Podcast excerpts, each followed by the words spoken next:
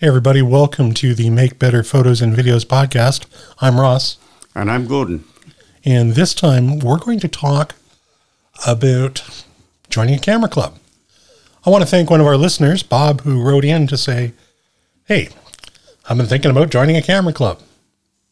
I don't know what to look for. How do I make these decisions? How do I know that a camera club is right for me? And so, what I thought I'd do, because I have a bias, having created a camera club, is I would interview Gordon and get his thoughts on the subject. Um, I think he'll be more balanced than, per- than perhaps I would. than perhaps I might, because I do have biases and opinions. Gordon, is that okay with you? That's absolutely fine. Okay, cool. So, I guess the first question I'd have, Gordon, is why would anyone choose to join a camera club or photo club or whatever nomenclature is appropriate? Um, I believe that at its most basic, uh, one would use it as a venue to improve their photography. And that's a blanket statement, obviously, which hopefully will boil down a bit as we go along. Okay. And as a part of that, as a venue for evaluating one's own images uh, in comparison to the work of others. Now, when you say that, are you talking about a comparison as to better or worse, or as a vehicle for experimentation and learning? Uh, all of the, all of the above. Okay, fair enough. Uh, you would look at somebody's something and say, "Hmm, that's I that, that's better than I've ever shot." So that makes it the better than. Or that's something I've never shot, which makes it the experimentation. Fair enough. Okay. So, are there different types of camera clubs? Um, I believe there are. Now, I have only belonged to one. Uh, so, anything I say about this is uh, second-hand opinion and uh, from comments made by others. But essentially, I've been able to glean that there are two types. There are those uh, whose main thrust seems to be preparation for competition and involvement in competitions. And the other is obviously not. Okay, so when you say competition, what do you what do you mean? Well, the clubs seem to be um, they want you to subject subject sorry rephrase that submit your images uh, the images go on display uh, either your peers or external judges will periodically look at these images afford them a degree of rating and depending upon how the club is set up or that incident is set up, uh, you would either receive an award in the way of a certificate or prize or nomination on social media or something along those lines as to the fact that your work is good or not so good. And when I say preparation of, I have sat in at um, an evaluation of some of these clubs, and they look at your images from a very uh, critical uh, fashion in terms of uh, what's in the image, what shouldn't be there, something's interfering with the line of sight, and you are advised to address those issues.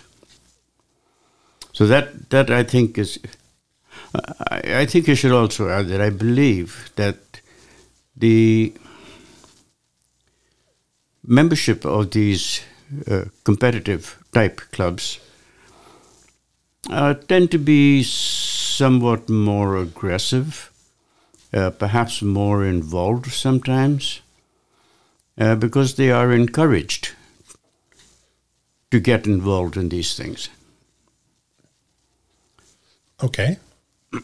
and how does you also say that there are clubs that are not competitively oriented? So, what's the difference other than competitions? Uh, well, let's go to the to the membership. The membership tends to be more laid back. They want to photograph what they photograph. Um, we're not interested in having it evaluated uh, as a means of getting recognition. Uh, but they do want to learn what constitutes a good photograph and ways and means of getting there. And I think they prefer the critique to be less stressful. I, I, I won't say more constructive because I believe the critique is probably constructive in both of them. Just the thrust is different from one to the other. Okay, fair enough. And uh, I guess then in that case, um, who is providing this, use your phrase, constructive critique information? Ah, uh, I think that's probably one of the key points. Uh, every camera club has a head honcho, if you wish, somebody who is directing things and generally has perhaps more experience uh, in running running the club, maybe more experience in photography. Uh, so the primary critique might come from there, or may come from the membership themselves, or on periodic occasions from external judges. They may have a contest going on of different categories of your images and have judges looking at them from I understand a set series of rules that they try to match. Okay. The non competitive, uh, the critique uh, is, not quite along those lines. It's, it's more, yes, I see what you've done there. Uh, but I'm seeing this maybe interfering with the image, and uh, there are maybe other ways to get to this. And this too would be provided by the leader of the club or by predominantly the peers.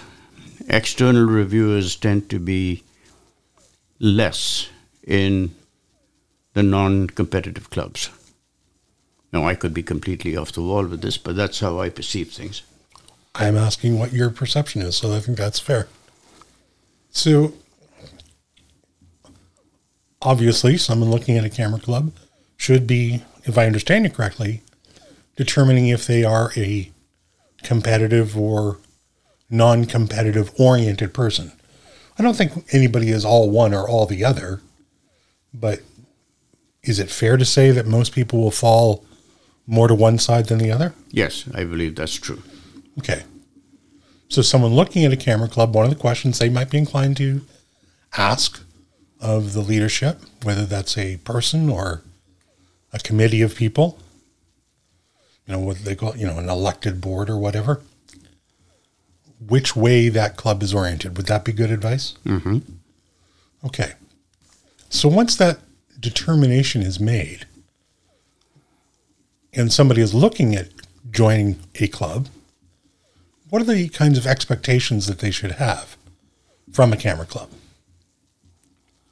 Um, I thought about this a fair amount because you read so much and there's there's so much written down, but trying to crisp, distill that down into a few points becomes difficult. So, what I came up with is uh, one can expect to receive current, curated, evidence based information regarding photography.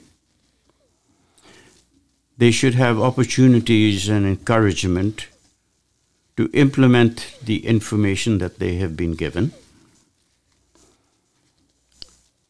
Uh, we've mentioned that they're entitled to a mechanism for participating in useful critique uh, with the aim of improving their images.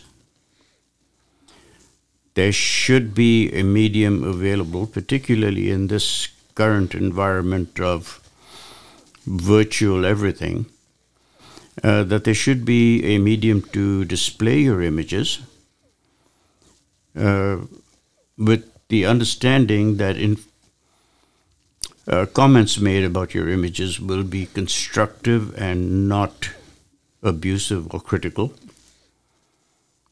And I think the next one is probably key to all organizations is that they should have um, workshops of some variety to, to, to develop a particular skill set. Um, I, th- I think this is probably one of the primary mechanisms of improving your skills over what one has been doing in the past. And then there should be a mechanism for submitting your stuff or suggestions uh, for discussion that you can submit and say, uh, I know nothing about this. Can somebody, you know, hold some kind of a session on this? Okay. And yep, so I think that pretty much, to my mind, is I, I think a reasonable set of things to look at to see whether the camera club that you're thinking of will provide that for you or not. Okay, fair enough. Now, when you talk about those things, they all sound quite reasonable. How often do you think it's necessary for a camera club to meet? I don't know that you can put a number on that. We because some clubs meet weekly, some every two weeks, some monthly. I, I, I don't know about a lot, but certainly monthly is, I think, probably the minimum. Uh, it could be a meeting on a monthly basis with interspersed with other events uh, as seen fit. Um, but probably a monthly meeting is a minimum. I, I know others meet more frequently. But again, that is, should be determined by the membership because you can hold as many meetings if you want, but if nobody can come to them, well, it's it's irre- it's irrelevant how many meetings you actually have. I see. Is there any is there a generational aspect to Camera Club membership? Like, do we see people from different people from different generations? Do they tend to skew one way or the other? Um, I don't know for sure, but I can see that as a if the camera club or the members are more hobbyists, then I can see it being skewed towards a generation of people who have the time to indulge the hobby. If one is more professional um, or more uh, work oriented, then uh, yes, you might have you might have a younger genre of people who are learning learning their skills with the aim to uh, maybe making an income out of it. Fair enough. Okay. And that doesn't have to be a full time job? It becomes that, but it doesn't have to be. Okay. Fair enough. So, if those are reasonable expectations of any type of camera club, be they of the competitive or non competitive orientation that you talk about, are there any other things that a camera club may or may not offer that you see as something worth asking about? Yes, I sort of broke them down into um, uh, activities uh, of the camera club. Uh, so I put them down as being useful and very definitely enjoyable, but maybe less crucial uh, activities. And I think the first of those would be uh, everybody talks about, oh, we have presentations by visiting speakers, which sounds on the surface to be very good. But speakers, I'm skeptical about. Tell me more. Ah, well, well, spe- speakers are like teachers. There are good ones and there are not so good ones. There, there are people who have. I, I look at them as people who've already made all the mistakes that you're about to mistake, about to make. Okay. The good ones have learned from their mistakes. The not so good ones have overlooked their mistakes. And their ability to pass the information on varies from person to person. And I also believe that listening to a person tell you their experiences with doing something it's it's exciting it's it's involving. It gets you fired up. All the way to your car after the meeting after which you don't remember what they said so chances are good that you've got a, gl- a glimmer of knowledge from them, but you're going to make the same mistakes all over again, and you'll recognize them when you make them. Mm-hmm. But photography is a solitary activity, and you will make the mistakes and you will learn from the mistakes. So, useful, fun. Some of them are very good speakers but may not be as useful as we believe them to be. So, in the context of visiting speakers, I mean, as you say, that's a common advertisement, if you will. Mm-hmm. If you're looking for a visiting speaker, your opinion, are you looking at for someone who is going to show you their pictures, or someone who's going to try to impart knowledge or some combination therein? Tell us a little bit more about that. I believe it has to be a combination. Uh, but the main thrust should be directed to imparting knowledge of a particular aspect. I think some of them tend to be too broad based uh,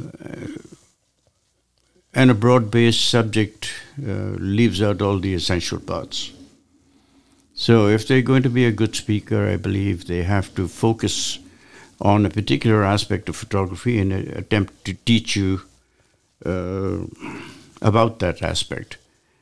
And to teach you, they have to demonstrate with their own images and detailed information. This, yes, this is my image. This is very nice that I've done this. And the internet is full of this. Uh, YouTube is full of people. I'll just take some pictures out here and I'll show you the results. Well, that, that that's no use to me whatsoever. So I think they have to focus on uh, on particular aspects of it, and they have to their images have to back up and instruct you on how to do things. not merely uh, sit back and enjoy the way I did things uh, at some point in the past. Okay. I appreciate you clarifying that. What other activities are enjoyable, maybe not quite as crucial, but may make the membership in a club more fun? Uh, if there were one uh, one thing I could pin down, it would be the organization of outings or particular photo shoots. Um, everybody looks on these as, oh, this is great. We go out, we go to the airport, we go here, we go somewhere else. Uh, well and good. But again, I'm somewhat skeptical because an outing, uh, more often than not, translates into a select few who do the groundwork,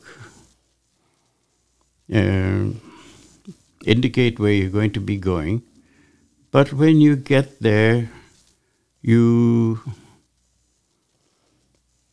the others come along for the ride and to do their thing. But photography is, by its nature, an, a solitary activity. And you can have 25 people around you, but what you're doing is what you are doing, not anybody else. It's not a team sport. It's certainly not a team sport. Okay. But these are all things that you could very easily do on your own. You don't need an outing to do them. You can, if you say, well, I think I'll go photograph some airplanes today. Well, find a place where the airplanes fly. Go for shoot them. Uh, you don't need a whole club to go along with you. So they're, they're nice. They're, they're social activities. You get together between photography, you have lunch, you may go somewhere for a beer afterwards. But the activity itself is a solitary activity. So the photography is solitary. The sh- the event is the social. Yes. Okay, fair enough. And do are these let's call them photo shoot opportunities, use your words. Are they a is there an orientation towards skills development and learning or is it really more just finding a way to get people to come out and use their camera and spend a little time together and then secondarily maybe lo- learn something new I'm going to go out on a limb and say it's an opportunity for people to come out and use their camera. If you want to learn a particular skill, uh, that moves it even more into a solitary activity. Because to try and take 25 people and try to get them to do the same thing, uh, not going to happen. However, if in the group that come out, uh, there will always be a spectrum of experience. If the less experienced can rely on the more experienced to guide them into how they could do something, or give them alternate tips on how to do something, then that's a valuable that's a valuable uh, activity. So now you're starting. I think maybe I'm wrong, but if, I think that you're creating a fuzzier line between a Photoshop a photo shoot opportunity and a workshop. Because at One a workshop, the teacher should not be playing with a camera. I absolutely agree. I mean, how do you help somebody if you're busy photographing? Right. So, and that is exactly the the demarcation. I see. Okay. And it is it is fuzzy. You go out as a group. but I know you and uh, another group in the area have gone up to the bird sanctuary out here, and I've I've attended some of those, and I've noticed that you and the person from the other group uh, were played the role of instructors, and you went from person to person to see how they were doing and commenting. But you seldom shot. You shot some, but mostly the two of you functioned as resource people. So, So that's, a, the- that's a workshop. as a workshop. I think a workshop may be even more focused than Right. that, Okay. uh, but maybe that's an arbitrary distinction. Yeah, well, obviously, we're going to have our own um, subjective determination of how workshoppy a workshop is. Okay, we'll go with that. Okay. So, how then would you coach somebody who can answer, who has taken the time to look at these criteria? How do, what are the guidance elements you would give them to choosing a camera club? Uh, I think you have to start asking yourself some hard questions before you do that. And the first, I looked at these in, in three different categories. There's a, a personal assessment, a club assessment, and then your decision making process. The personal assessment, you have to evaluate your own personality and decide which of those personalities that we talked about at the beginning of this you fall into. If you tend to be perhaps more sensitive or less uh, or more averse to being in somebody else's face, uh, then you might want to look at a different kind of a camera club or, or, or a club that has different uh, different criteria. Assess your own learning style, and that's probably fairly crucial. Uh, if you are the person who wants all the information handed to you, that will guide you in a direction that's completely different from the kind of person that wants to go out and ta photograph everything and put it up for display and have somebody tell them it looks awful. So, if somebody telling you that is going to wreck your sense of self worth, then maybe you don't need to belong to that camera club. So, you have to assess your own personality, you have to assess your learning style. And more important, I think, what is your gratification point? Do you look to getting likes and thumbs up and pats on the back? Or are you willing to look at your own stuff and say, you know, I kind of like this. And I don't actually care what anybody else says. I like this. And that will definitely send you in another direction altogether. But you have to be able to answer these questions honestly. Because if you don't, well, you will find out uh, fairly shortly whether you should have changed your answers or not. Okay. So that helps with the personal side. Right? What about the club itself?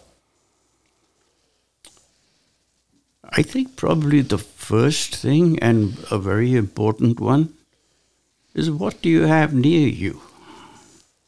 If we ever return to uh, a society where we can meet face to face and get together in groups, uh, belonging to a camper club that's 50 kilometers away from you is not going to get you there very often. So even though what's in your vicinity may not be somebody else's top notch club, the fact that they are there and are willing to be a club will probably get you more information that the best club of the world that's 100 kilometers away will get you. So, location, what's available next to you, first thing. Let me ask you a question on that topic because I was speaking to the leadership of one of the Southwestern Ontario clubs, and in the con- the course of the pandemic, um, they've done through social media a fair bit of outreach uh, to encourage new members to join who are not in the area. Okay. And they've gotten members from, you know, obviously from Ontario, but also across Canada into the United States and even around the world. And in the Zoom world, that seems to work out okay, time zone allowing. Mhm. But if things do go back to the state where we are, where our meetings are pred- predominantly face to face, you know, live interaction, real people talking to each other, does that change how people look at a club? I think it will. Um, you moderate for Kelby One, and you know that's that's one of the online organizations organizations that uh, reach out across boundaries of any kind, and we have learnt to do our own reaching out. But the uh, the downside, not the downside, but the other side of this is that again, depending upon the generation that's involved, the involvement in the virtual aspects of the club meetings may not be as great as a younger, more forthcoming generation. But it certainly it's made the concept of uh, face to face meetings. It, I, I believe it has changed the character of what clubs were and what clubs could be. Okay. So let's keep coming back to the to the club. So you said first find one that is a workable distance for you. Right. Either face Whatever- to face or online, whatever. Whatever works for you. Yes. Is there anything else? Uh, start looking at what the club does. Uh, a reasonably set up club will have a website. It will have a mission statement. It should tell you something about the person that's running the club. Should tell you what its own expectations are and how it hopes to get there. Um,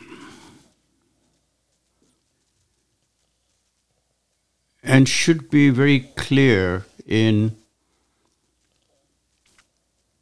how they assess your images or how you can expect your images to be assessed uh, and who is going to do the assessing and impart the information. And this sounds very good. However, sometimes finding the information online, particularly on websites that are uh, serving themselves, uh, may be more difficult to do. You may need to search wider to see if there's been any input on social media. Um, to see if there's any secondary feedback as to how they feel the, the club works. Um, we've already talked about trying to get the information about whether they, they're competitive or non competitive or how they're going to approach that.